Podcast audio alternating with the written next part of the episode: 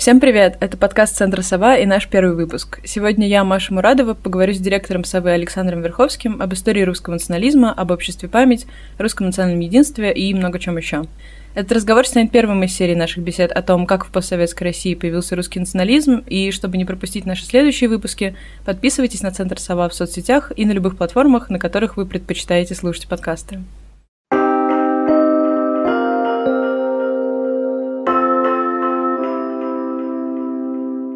Расскажи, пожалуйста, когда ты впервые услышала о политическом русском национализме и распознала его как вещи в мире, как бы ты просто вот понял, что что-то такое существует, и чем это что-то являлось, когда ты узнал об этом? Узнал я об этом, читая книжки, и это было в советское время, под советским временем я понимаю доперестроечное время. Соответственно, допустим, это была история про ВСХСОН. Это была такая подпольная группа русских националистов еще в 60-е годы. Это довольно длинная история, и она тогда меня удивила, потому что в моем представлении советское такое диссидентское подполье должно было быть каким угодно, короче говоря, но не националистическим. Мне это просто не приходило в голову. Но когда выяснилось, что оно таким тоже может быть, это было очень интересно. А почему именно каким угодно, а не националистическим? Трудно сказать, почему. Я думаю, что просто сам процесс узнавания о том, что существует какое-нибудь несоветское мировосприятие, он всегда у советских людей был очень фрагментарным. Вот так получилось, что сперва я узнал про одно, потом про другое. Вот в какой-то момент черед дошел до политических националистов. И это причем было, скажем, отдельно от Солженицына. Мысль о том, что Солженицын должен рассматриваться как идеолог русского национализма, мне не приходило в голову в процессе его чтения вначале. Но это особенность восприятия советского человека, если он не был уже погружен в какую-то серьезную, в какую-то политическую жизнь. И я думаю, что это же верно по отношению ко многим людям. В значительной степени зависело от того, с кем человек столкнется. Люди часто попадали, те, кто вообще куда-то попадал, в какой-нибудь круг альтернативный, несоветский, скажем так, случайным обстоятельствам и могли там остаться. Угу. Вот ты про них читал. А какие, кстати, источники были? Что писали в советское время о советском подполье? Это самоздат какой-то? Ой, да, конечно, это была книжка, боюсь соврать, конечно, теперь, но, по-моему, это издательство «Посев», НТСовское, для которых, для Народно-Трудового Союза российских солидаристов есть такая... А, собственно, до сих пор есть, если не ошибаюсь, иммигрантская, она с 30-х годов существует, иммигрантская организация, именно националистическая в самом прямом классическом смысле слова. И для них ВСХСОН, который с ним не был связан, собственно, был такой просто надеждой, что вот и в России возникают какие-то родственные им движения. Поэтому они про это писали сколько могли.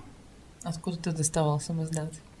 На самом деле это, опять же, это же очень индивидуально. У меня просто такие знакомые нашлись. И это всегда же были знакомые, откуда он же... Хотя были люди, которым торговали, но, по-моему, вот таким по-настоящему политическим самоздатом торговать никто не решался. Поэтому все-таки это только с рук на руки. И опять же, таким образом, зависит от круга. Честно говоря, я не задумывался над тем...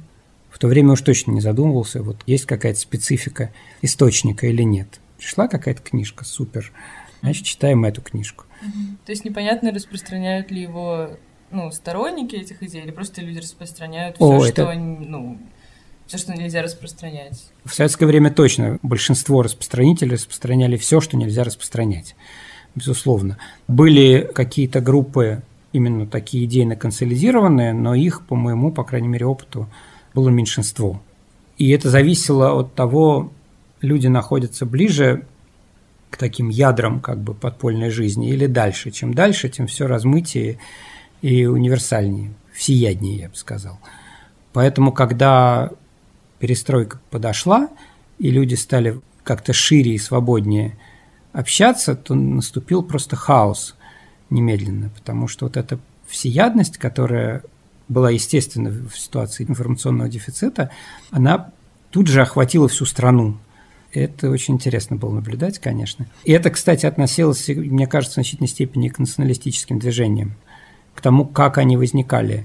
Ну, например, когда я еще ходил на свою первую работу, соответственно, это какой-то 84-85 год, еще вполне советское время, до меня от сослуживцев, на сей раз не от знакомых, дошел ценный самоиздатский материал. Это были лекции профессора Жданова об алкоголизации населения. Они были очень популярны, ходили исключительно в самоиздате. В данном случае этот самоиздат дошел из райкома ВЛКСМ. И, насколько я понимаю, задним числом его хождение именно в нижних слоях аппарата партийного и комсомольского был как раз вполне массовым. Лекции Жданова сводились к тому, что сионисты спаивают русский народ. Но к этой мысли подводилось плавно и очень осторожно, потому что нельзя было сказать, что жиды спаивают русский народ. Это он не мог позволить себе сказать, поэтому это были сионисты. И я с большим интересом читал этот текст, потому что там содержалась некая фактура, которую я не имел никакого понятия, не мог естественным образом это никак не подтвердить, не опровергнуть. Про сионистский заговор? Фактура? Нет, про алкоголь. Откуда я знаю, никакой же статистики не было. Там было написано что какие-то цифры алкопотребления, что все ужас-ужас, страна спивается. Там, где доходило до того, кто в этом виноват, фактура быстро исчезала, естественно. И в этот момент я уже достаточно сознательно читал этот текст все-таки. Но я легко себе представляю человека, для которого это может оказаться, грубо говоря, первой самоиздатской бумажкой, которая до него дойдет. И это формально, конечно, это перестройка, но фактически еще совсем нет. И такие вот странные бумажки ходили довольно широко. И наверняка какие-то люди очень серьезно восприняли эти лекции Жданова. Они были действительно очень популярны. Вот ты читал всех этих людей и про них, а когда ты их впервые увидел воочию? То есть, когда они... Как персонажи возникли перед тобой? Боюсь, я не помню этого в точности, какие были первые. Одного из первых я помню хорошо, потому что это трудно забыть. Это был 87-й год, когда уже была всякая такая активность. Ее трудно было уже назвать подпольной, потому что уже за это не преследовали. Ни за что, собственно, не преследовали. И был... кружок, точнее сеть, всесоюзная сеть реально кружков, она, в принципе, была социалистической очень по направленности. Но туда, поскольку был хаос, приходил кто угодно.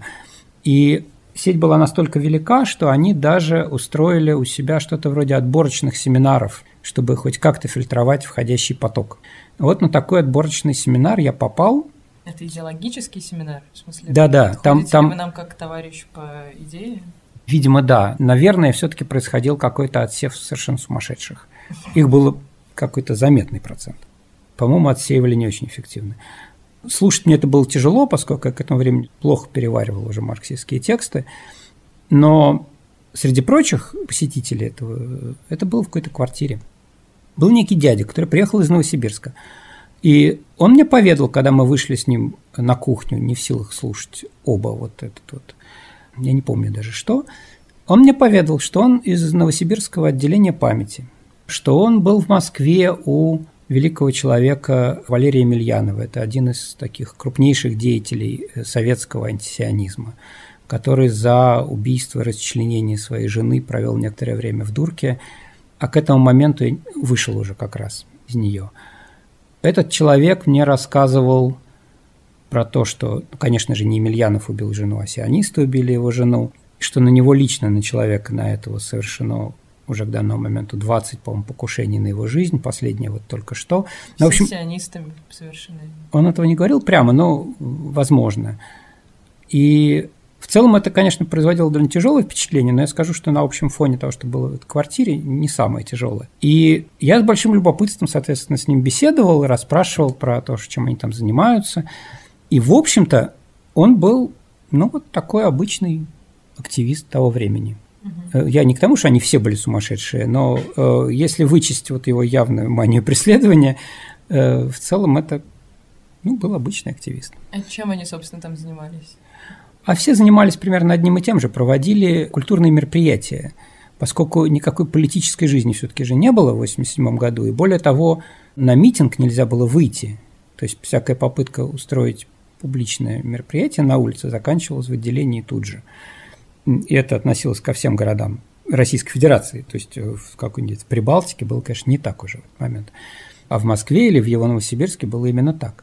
Соответственно, все сводилось к каким-то клубным встречам, сейчас бы сказали. Но поскольку клубов не было тоже, то это должно было быть как-то увязано с советскими учреждениями. Где это все происходить-то может? Частных пространств тоже ведь не было практически. Поэтому вот этим и занимались. Это такая форма агитации была. Она была довольно эффективной, потому что, вот, например, лидер памяти, собственно, Дмитрий Васильев, он к этому времени уже объездил, видимо, всю страну с лекциями. Эти лекции где-то же проходили. Для этого либо использовались существующие такие, ну, не то чтобы националистические, но близкие к ним структуры, там, скажем, общество охраны памятников, из которого, в общем, общество память выросло генетически. Ну, или просто какие-нибудь клубы, где симпатизировавший был завклубом. И этого достаточно. А мы говорим сейчас только про память, или там был какой-то широкий спектр разных маленьких региональных ячеек, организаций, инициатив? В советское время, ну, то есть до перестройки. Год, да, но просто есть переходный момент. Вот есть советское подпольное состояние, где был какой-то национализм внутри номенклатуры, латентный, естественно, потому что ничего нельзя было в явном виде говорить. Были какие-то подпольные группы, все это тоже было, в диссидентском движении все это было. Прямой преемственности от этих групп к последующему политическому движению не оказалось, как ни странно. То есть там есть отдельные нити, но это не преемственность по-настоящему. Когда преемственность была нарушена тем, что реальную политическую активность всю, в общем-то, забрало на себя вот это самообъединение «Память». Почему-то его всегда называли «Общество памяти», хотя никогда не было организации именно с таким названием. Но это так вот устоялось в разговорной речи, потому что у них изначально была вот эта база в виде, ну, движения такого культурного по защите памятников. И, ну и, видимо, просто личным талантом Васильева как организатора и оратора. И фактически несколько лет, это вот 86-й, 7-й, 8-й еще годы даже, все то, что можно было назвать национал-патриотическим движением, это были какие-то ответвления созданные им организации. Она мгновенно просто охватила страну, и за незначительными исключениями все, что мы видели потом, это были ее отростки. Она быстро стала дробиться, как положено в таких случаях, отчасти по личным обстоятельствам, отчасти потому, что была же очень большая динамика в стране.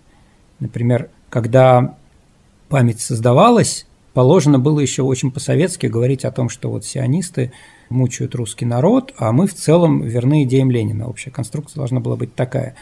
Но в какой-то момент стало можно говорить, что Ленин тоже враг русского народа, а мы, наоборот, должны быть верны царю-батюшке и Русской православной церкви. Но этот переход выдержали не все. Некоторые остались с дедушкой Лениным вместо этого, и происходит раскол. И так дальше это могло повторяться еще несколько раз на каждом повороте.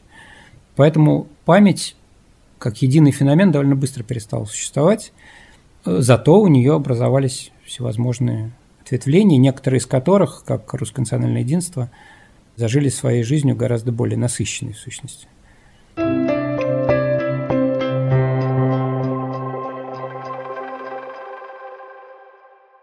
Идеологически, насколько это были насыщенные программы? Ну вот антисемитизм, антисионизм. Да, антисемитизм, конечно, ну, да. Это только слово такое. Ты упомянул несколько раз, а были там еще какие-то настолько же значимые элементы идеологические?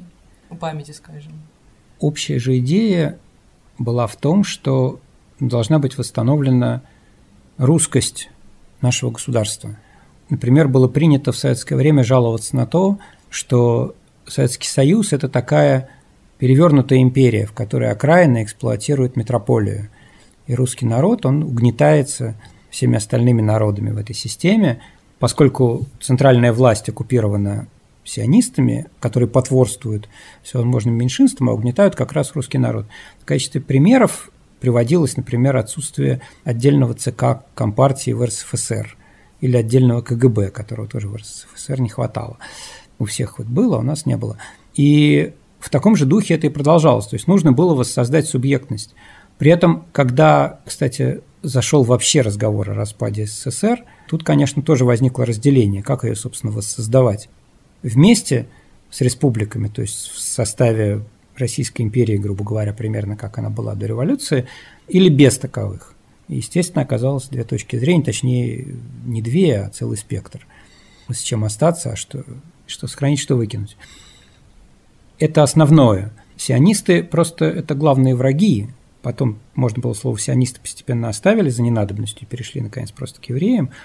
И это, поскольку у национализма, у любого, собственно, предполагается же какой-то враг. Он может находиться где угодно, и неважно, как он как-то сконструирован. В данном случае им не надо было просто мучиться, потому что все было придумано до них. Это движение не было молодежным точно. Оно было совершенно всевозрастным, и еще у него явно не было никакого четкого классового профиля, так сказать. То есть понятно, что исходный состав памяти включал много людей, которые либо были гуманитариями, либо как-то дружились с гуманитариями, но это быстро очень перестало быть характерной чертой, потому что люди пришли всякие. Не знаю, точно ли в тех же пропорциях, как в населении, но не было видно никакого доминирования каких-то специфических людей из какого-то сектора. Были, конечно, организации, поскольку когда происходило дробление, оно происходило в том числе по каким-то личностным характеристикам лидеров и тех, кто вокруг них был. Например, был такой персонаж, очень заметный в конце 80-х, Константин Смирнов-Осташвили. То есть он был Осташвили, потом менял фамилию на более русскую. И он был рабочий. И его отделившаяся организация в значительной степени состояла из рабочих его же завода, который неподалеку от моего дома, собственно, был. И этот Смирнов-Осташвили был довольно буйным персонажем, в точном смысле слова. Естественно, и люди к нему тянулись соответствующие. Я не имею в виду буйным, так как мы сейчас бы сказали, то есть никого не убили, не зарезали, ничего такого не было. Но просто полезть в драку, это вот они могли. А на обычном собрании Васильевской памяти мордобой был бы большой редкостью. Это люди, которые к этому не были склонны естественным образом. Позже несколько Васильев стал пытаться превратить организацию в такую военизированную. Появились эти их одинаковые футболки, в которых они ходили с колоколом, и вообще какие-то попытки ходить строем, получались они плохо. В какой-то момент люди, на которых он больше всего рассчитывал, что они будут хорошо ходить строем и изображать боевое крыло, так сказать, просто от него ушли, это, собственно, и оказалось Русское национальное единство. А сама организация таковой не была. Вообще, в этом смысле, националисты конца 80-х, по сравнению с тем, что мы видели в 2000-е, были удивительно мирные люди. Хотя, естественно, всякое случалось, но очень мало. Ксенофобное насилие тогда уже было заметной проблемой? Нет, вообще не было. У нас тогда вообще так даже люди не думали. Надо еще понимать, что был фон другой, еще не распадался, но начал трещать, так сказать, по швам Советский Союз, и происходили события не на уровне поножовщины в подворотне, а война в Карабахе или война в Приднестровье. И такими масштабами люди мыслили, и желающие внести свой вклад просто ехали воевать. И так еще довольно долго продолжалось. Потом эти же люди ездили воевать в Сербию, там еще куда-нибудь. А бегать по улице в поисках инородцев не практиковалось. Такого совершенно не было. Когда происходили какие-то условно такие силовые акции, они были именно что условно силовые. Там было такое важное событие перестроечных тоже времен, когда Васильевская память явилась в редакцию ненавистного ей московского «Комсомольца» и, как говорилось, устроила там погром. Погром – это в смысле она скинула там 2 компьютера на пол и еще что-то разбросала. И все, собственно. Означенный Смирнов-Осташвили сел в тюрьму реально на 3 года и не вышел оттуда. Он там повесился, когда досиживал уже срок. Видимо, повесился, скажем так. За некое деяние, которое было в перестроечной прессе обозначалось как погром в ЦДЛ, то бишь в Центральном доме литераторов. По совпадению я при этом присутствовал. Это было, собственно, что там не планировался погром, там планировалось собрание прогрессивной писательской общественности. Называлась это «Ассоциация Апрель». И я уже во времена газеты «Панорама» пошел просто туда, чтобы написать об этом репортаж. Но туда же пришел означенный Осташвили со своими сторонниками, и они стали переругиваться с теми, кто был на сцене. Причем, надо сказать, что обе стороны были хороши одинаково в этой перепалке, которая потом перешла к рукоприкладству.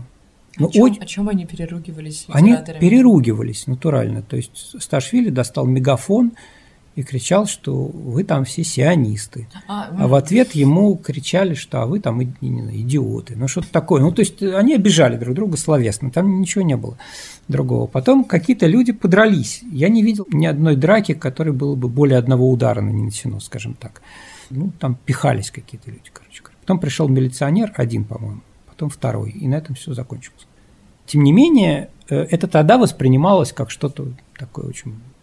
необычное, возмутительное и выходящее за всякие рамки. Ну, просто с тех пор масштаб сильно изменился.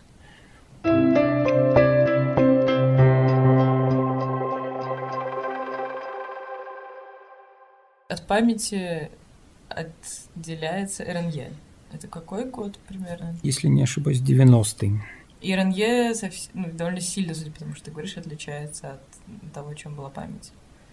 РНЕ возникло внутри памяти, это было такое просто молодежное силовое крыло, ну, условно силовое, потому что я говорю, силовых операций-то не было. Оно отделилось, и его лидер Баркашов стал формулировать какую-то свою идеологию, в результате она была тоже совершенно ужасно эклектична, они фашистов напоминали скорее по виду, чем по воззрениям, ну, потому что они культивировали такой милитаризованный стиль и очень хорошо ходили строем. При этом как раз практически насилие совершали они довольно мало. Ну, как совершали, опять же, с чем сравнить, да?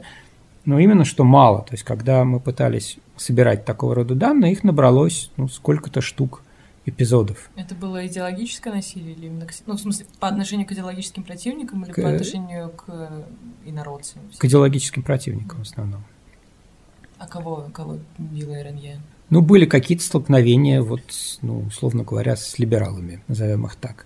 Это были какие-то странные истории. Просто надо понимать, что в этих движениях всегда очень много странной самодеятельности, в том числе, ну, иногда экстремальной. Да? Какой-то человек, например, куда-то ехал в поезде с гранатами. Куда он ехал, что он собирался взрывать, собственно, так установлено не было. Его повязали, когда выяснилось, что он едет с гранатами. Он был из РНЕ. РНЕ от него отмежевалось, естественно, тут же.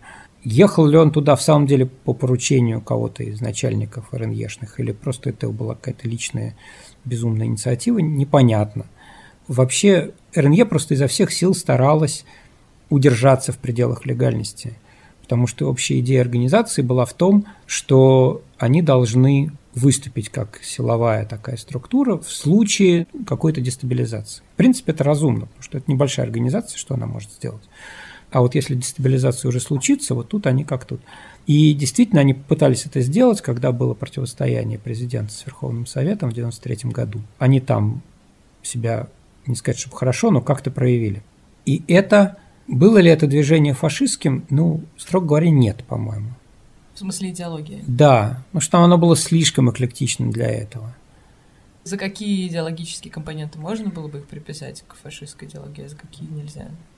Ну, они были сторонниками авторитарного управления, они были сторонниками, ну, не скажу совсем этнически однородного государства, скорее государства с некой этнической иерархией, во главе которой, понятно, должны были стоять русские.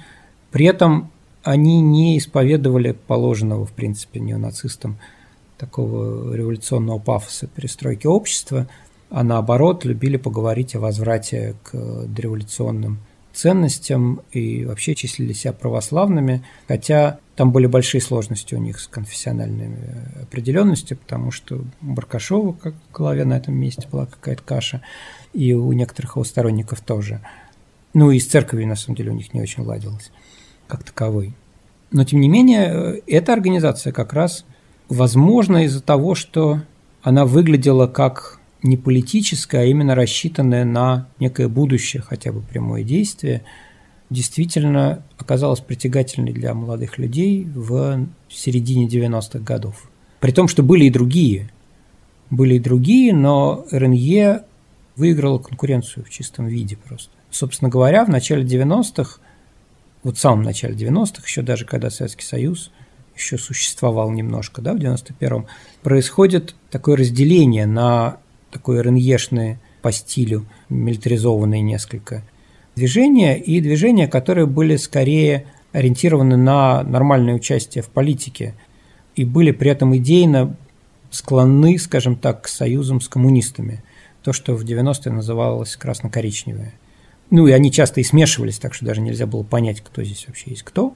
Это довольно длинная история всевозможных коалиций, объединений, которые просто с калейдоскопической скоростью меняли друг друга с 89-го по, наверное, 93-й. Но потом происходит вот эта история столкновения парламента с президентом, ну, Верховного Совета с президентом, и дальше все начинается по-другому. А до этого момента у националистов действительно было ощущение, что они могут выиграть. Вот сейчас, вот скоро они могут выиграть. Что, конечно, враждебные силы, разрушив империю, захватили тут власть, но это можно переиграть вот прямо в ближайшее время. Потом произошло столкновение реальное, и выяснилось, что выиграть ничего нельзя. И это сильно изменило настрой, наверное, у всех. История РНЕ заканчивается с этим столкновением, или она просто перестает играть столь важную роль на политической карте? Нет, наоборот. РНЕ до 1993 года одна из организаций. То, что после... она участвует в этой защите Белого дома от ельцинских сил, при том, что участие свелось к тому, что они ходили строем вокруг, они, собственно, ничего не делали. А когда дело дошло, наконец, до стрельбы, они какими-то там подземными ходами оттуда все ушли. Но в результате они приобрели ореол организованных борцов. Остальные борцы там, честно сказать, на той стороне были не очень организованные, а эти действительно были довольно организованные, хотя всячески уклонялись от борьбы как таковой. Это вообще странная история про Баркашова. Это просто оказалось толчком к бешеному росту популярности РНЕ. В середине 90-х, по нашим прикидкам, на пике развития в организации было где-то 15 тысяч человек. Видимо, это много. То есть, конечно, там в КПРФ было больше гораздо, да, но и сравнивать трудно. При этом там была огромная текучка, огромная просто. Кроме того, что актив такой среднего уровня там не очень-то задерживался. Возможно, отчасти просто из-за очень авторитарного стиля управления баркашовского, ну, может, еще по каким-то причинам. А рядовой состав молодежный, в основном это молодежная была организация. Там менялся очень быстро, потому что приходили молодые люди, это все выглядело очень круто, а потом через некоторое время выяснялось, что делать, собственно, нечего. Что, ну вот можно походить строем, тебе дадут форму, будут иногда поручать клеить листовки, одни и те же, причем годами не менялось ничего. И была газета «Русский порядок», которая даже не каждый год выходила. Альманах «Русский порядок». Но она при этом была не очень большого объема и часто заполнялась на 2/3 одним каким-то огромным, абсолютно нечитаемым текстом. Ты читал эти тексты? Да, читал. Ну, что же делать? Но я понимал, что это... плохая агитация, она просто реально очень плохая. Ну, какие-то более подвижные молодые люди уже с какого-то момента, мы говорим о середине 90-х, уже могли идти к нацболам, там все было гораздо веселее, естественно, и стилистически совсем не так. Но в РНЕ по-прежнему приходило очень много людей, и в основном уходило оттуда довольно быстро. То есть задним числом я еще думаю, что это в значительной степени отвечает на вопрос, который в 2000-е очень часто задавали, откуда у всяких там нацистскинхетских группировок деньги. Во-первых, не очень понятно, много ли денег надо нацистскинхетской группировке, на ботинки там разве что. А во-вторых, десятки тысяч людей прошли через РНЕ. Часть из них потом стали заниматься бизнесом и вряд ли сильно изменили взгляды. Они вполне могли, не обязательно именно эти, естественно, но вот эти-то точно, да, могли помочь кому-то деньгами. Некоторые люди из РНЕ, надо сказать, прожили совершенно другую жизнь. Например, официальные учредители вот этой самой газеты «Русский порядок» сейчас, ну, не скажу, что очень важный человек, но вполне лояльный, вписанный в систему человек, занимается организации наблюдения за выборами во всяких важных для наших властей местах, там, типа крымского референдума и прочего. И он совершенно уже не поминает того, что он ветеран РНЕ, естественно. Но зато заметим, что персонал он себя туда набрал соответствующий. Так что это все остается. Но организация как таковая действительно не находила себе применения годами. То есть Баркашов постоянно говорил, что они готовятся к чему-то, но к чему они готовятся, так и оставалось непонятным. Этот момент все не наступал. Они иногда даже пытались, кстати, участвовать в выборах. Но это же все-таки 90-е еще было все возможно. Они участвовали в выборах. В федеральных им не давали, а в региональных они участвовали. Ну, там рекорд, по-моему, где-то на юге страны был, их кандидаты получали 4% голосов. Ну, на одномандатных они никуда не проходили. Чаще это был скорее один. Васильев, кстати, лидер Памяти, когда-то баллотировался в середине 90-х в мэры Москвы, получил тоже 1% голосов. То есть, на самом деле поддержка вот такая была всегда. У вот этого условно-красно-коричневого крыла, такого более аморфного, там, конечно, были совсем другие результаты. Ну, собственно, КПРФ, она из этого всего и выросла. А РНЕ так ходила строем. В 1999 году они пытались, вот я говорю, участвовать в федеральных выборах и не смогли. А в 2000-х они развалились, в 2000 году, собственно, ровно. Ну, считается, что это была такая спецоперация ФСБ, заключавшаяся в том, что ФСБ всех перессорило. Но, возможно, они и сами сумели перессориться. И организация просто распалась на куски. При этом у Баркашова осталось некое ядро, незначительное меньшинство. Остальная часть, там были такие братья Лалочкины, они образовали такую федерацию региональных организаций, скажем так, да, и она некоторое время вроде существовала, но потом развалилась, потому что они так и не придумали, чем же им все-таки заниматься, если вот не ходить строем в ожидании часа X. Чего другого так и не придумав, они разошлись. Хотя, опять же, все эти люди никуда, естественно, не делись, а продолжают где-то существовать и активничать.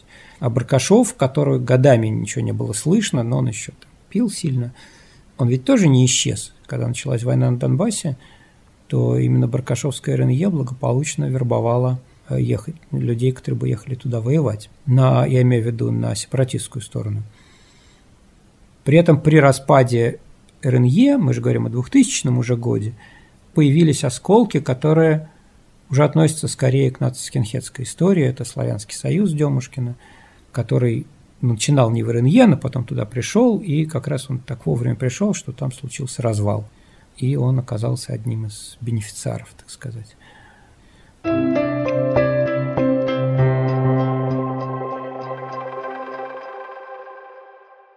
Как было устроено твое взаимодействие с РНЕ, в смысле... Ну, то есть ты уже тогда их изучал как сотрудник «Панорамы»? Да.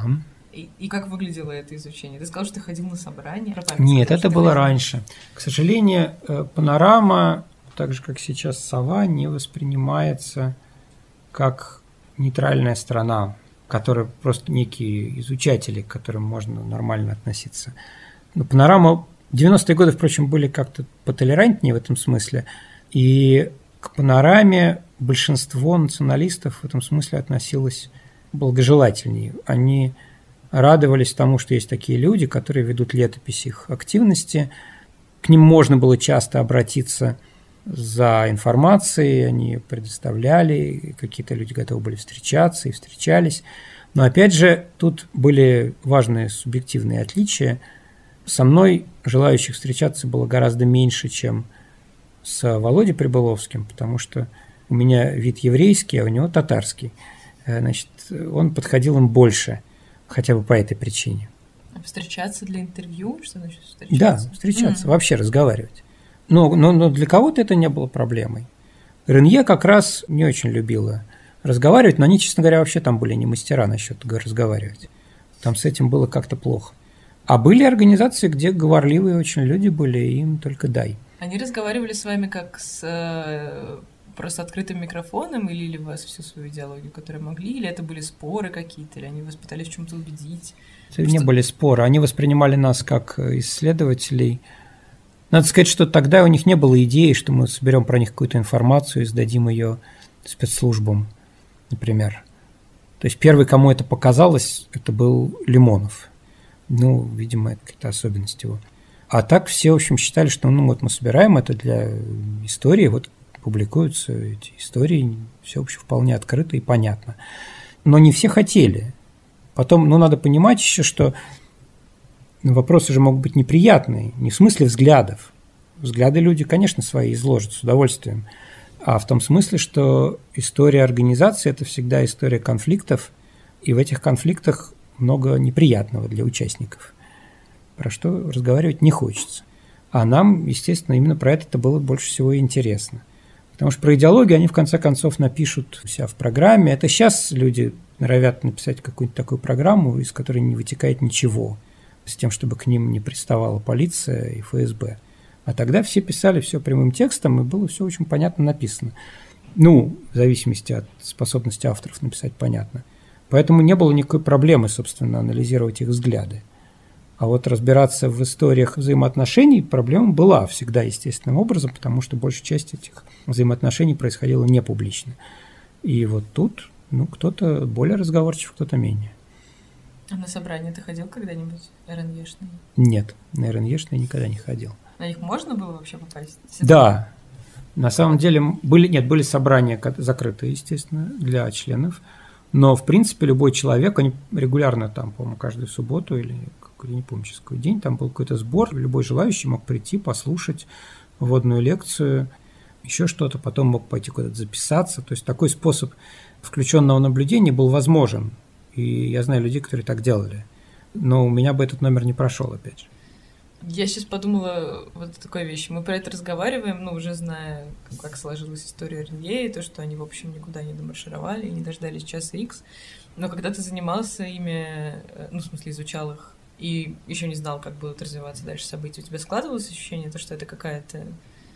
безнадежная история? Ну, то есть степень безнадежности, да, мне интересно узнать, была ли она. Или это действительно воспринималось как некоторая политическая сила, такая же, как, ну, сейчас там мы можем назвать сколько-то политических сил, которые выглядят не совсем бессмысленно. Воспринималось, конечно, как политическая сила. То есть понятно было, что в рамках нормальной политической жизни, которая тогда была, ну, сравнительно нормальной, у этих людей нет никаких шансов вообще. Ну, они это и доказывали, поскольку, я говорю, были выборы, они могли в них участвовать, пожалуйста, участвуй. Можно было сколько угодно организовывать марши, никто не запрещал. Ну, иногда запрещали, на самом деле были случаи запретов, но они были скорее исключением. И все было сравнительно по-честному. Но всегда было понятно, что может произойти какой-то кризис. Собственно, можно, конечно, задним числом сказать, что вся жизнь в России в 90-е годы была сплошным кризисом, но это не совсем правда. Ну, когда мы уже пережили 93-й год, дальше как-то происходило все не так драматично и не так динамично даже с политической точки зрения. Но, тем не менее, все равно оставалось представление, что вдруг опять может все резко обостриться, и тогда радикальные группы могут сыграть непропорционально большую роль. Они этого ожидали, но и мы этого тоже опасались. Но вот радикальность, о которой ты говоришь, если я правильно понимаю, она все же стилистическая в их случае. То есть что значит здесь слово «радикальность»? Они ездили на сборы, учились, там, не знаю, на живому бою? Да, они ездили на сборы, но свои умения не прилагали особо. Опять же, вот, кроме как на выезде. То есть были люди, которые ездили, допустим, воевать в Боснию. То есть сперва же ездили наши националисты воевать в первый круг войн югославских, потом во второй. Это, пожалуйста, а в России это негде было применить. Поэтому, конечно, находились в течение 90-х годов граждане, которые пытались прямо на месте перейти к партизанской войне, но это были единицы, естественно, это ничего не определяло.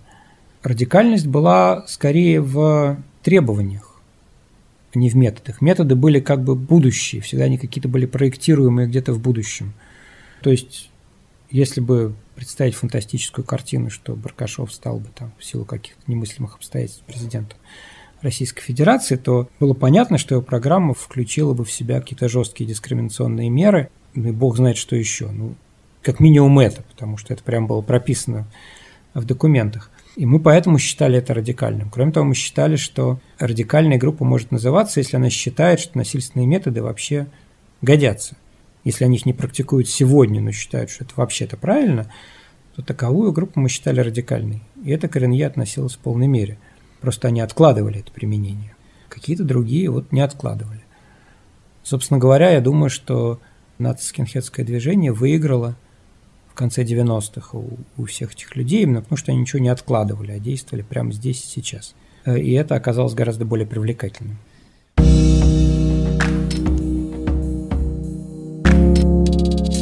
О нацистско-скинхедском движении и других увлекательных сюжетах мы поговорим в следующих выпусках. Оставайтесь на связи.